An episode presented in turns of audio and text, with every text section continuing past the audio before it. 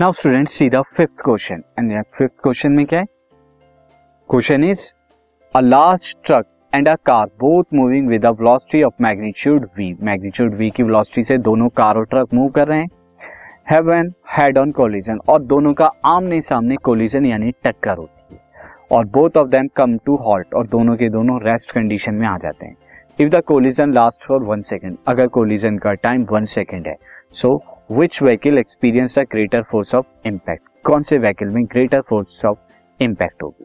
Since student यहाँ पर मैं आंसर आपको दे दूं, car experienced a greater force of impact. Car का greater force of impact होगा. क्यों होगा? Since the mass of truck is much higher than that of car.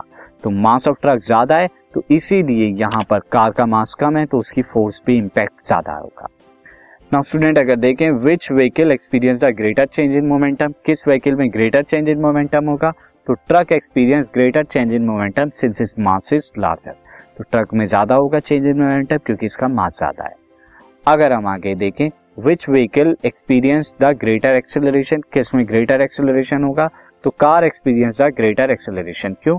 क्योंकि इसका मास ज्यादा है और इसे मोमेंटम इक्वल रखने के लिए ज्यादा जल्दी से वेलोसिटी बढ़ानी पड़ेगी, एक्सेलरेट करना पड़ेगा. बट इम्पैक्ट फोर्सेज सेम, लेकिन इम्पैक्ट फोर्स सेम है तो एक्सेलरेशन ज्यादा करना होगा इसे. And last, why is the car likely to suffer more damage than truck? Car को ज्यादा लाइकली क्यों है डैमेज होने का? तो student why it is so, so this is due to the greater change in acceleration of collision. क्योंकि car में change in acceleration ज्यादा हो रहा है तो वो डैमेज भी ज्यादा हो.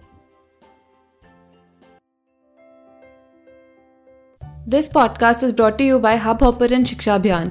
अगर आपको ये पॉडकास्ट पसंद आया तो प्लीज़ लाइक, शेयर और सब्सक्राइब करें और वीडियो क्लासेस के लिए शिक्षा अभियान के यूट्यूब चैनल पर जाएं.